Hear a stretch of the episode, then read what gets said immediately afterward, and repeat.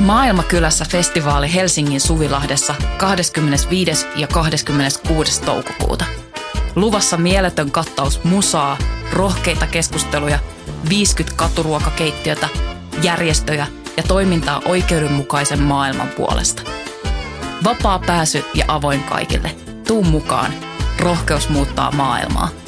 Yhteistyössä Euroopan unioni, Kirkon ulkomaanapu ja Radio Helsinki.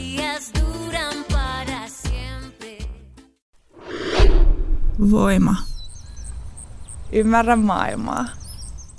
Voima numero kolme, 2022. Uusi rautaesirippu on laskeutunut. Teksti Mika Pekkola, lukija Pinja Nikki.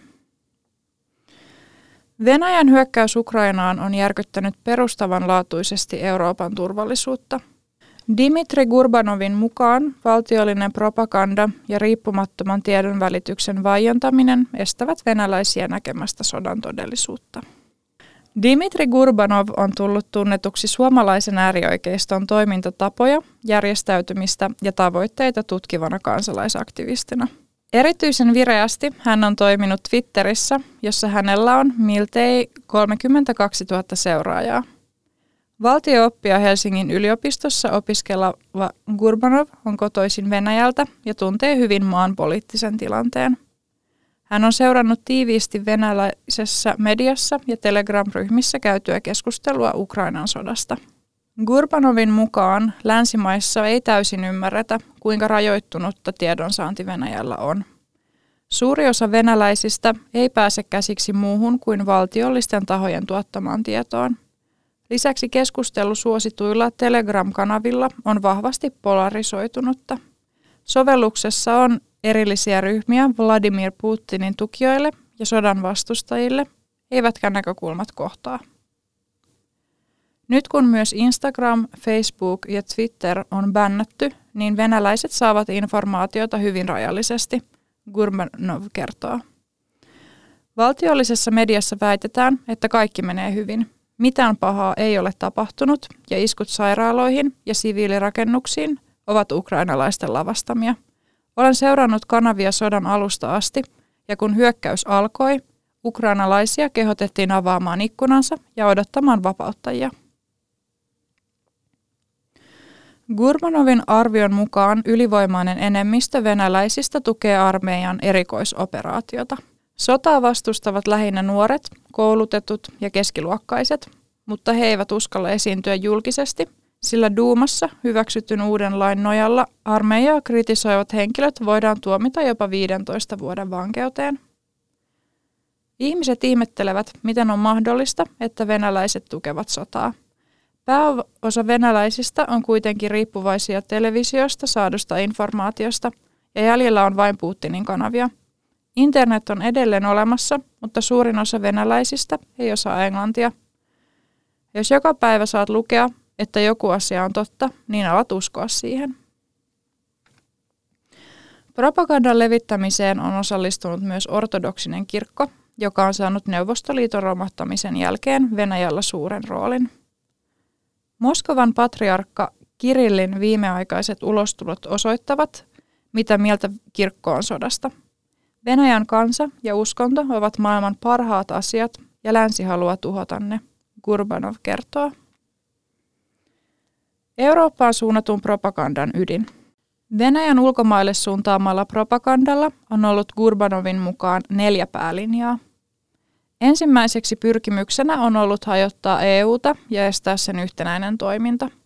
Toiseksi on pyritty vastustamaan vihreää siirtymää sekä levittämään ilmastodenialismia, jotta Eurooppa olisi jatkossakin riippuvainen venäläisestä fossiilienergiasta – Venäjän talous perustuu öljyn ja kaasun myymiseen ja kaupan loppuminen romahduttaisi talouden.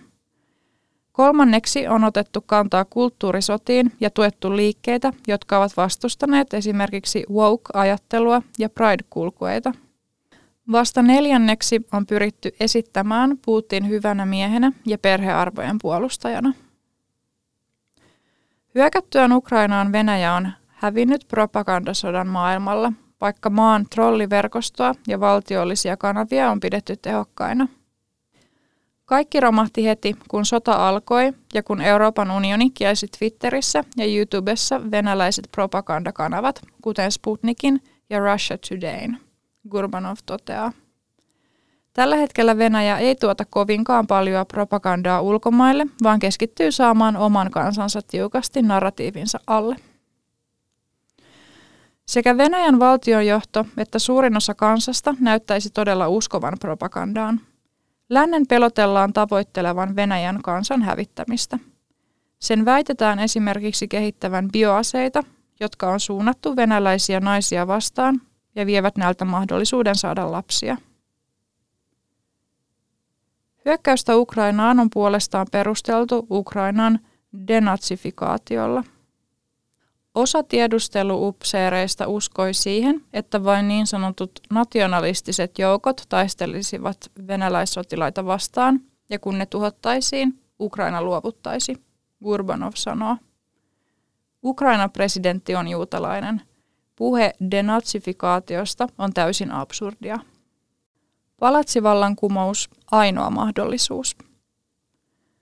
Todellisuudessa juuri Venäjän valtionjohdon toiminta ja ideologia ilmentävät fasistisia piirteitä. Yhteiskunnan militarisoituminen, vahvan johtajan kultti, etnonationalistinen mytologia, imperiumin rakentaminen, pelottelu ulkoisella vihollisella, toisin ajattelijoiden ja vapaan tiedon välityksen vainoaminen, sotasymbolit, hyökkäyssotaan ryhtyminen ja terroripommitukset. Putinin ideologia on vahvasti kansallismielistä, Gurbanov toteaa. Hän ottaa mallia Venäjän saarivallasta ja imperiumista. Tätä ilmentävät väitteet siitä, että Ukraina on maana keksitty ja että ukrainalaiset ovat todellisuudessa venäläisiä. Putin katsoo puolustavansa panslavismin perinnettä. Kiovaa ei ole kuitenkaan kyetty valtaamaan, eikä Ukrainan presidentti Volodymyr Zelenski ole painut ulkomaille. Hyökkäys on johtanut totaaliseen romahdukseen. Käy miten käy, Putin on jo hävinnyt sodan täydellisesti. Gurmanov arvioi, että Venäjän ja lännen suhteet tulevat olemaan hyytävät niin kauan kuin Putin pysyy vallassa. Uusi rautaesirippu näyttää laskeutuneen Venäjän ja lännen välille. Jatkossa Putinin voi olla vaikeampi perustella kansalle sotaa, kun elintarvikkeiden hinnat nousevat pakotteiden vuoksi ja kansalle alkaa tihkua tietoja kuolleista sotilaista. Jos Putin kaatuu, kukaan ei osaa sanoa, mitä tapahtuu, Gurbanov toteaa. Vallanvaihdos ei tapahdu siten, että kansa lähtisi kaduille.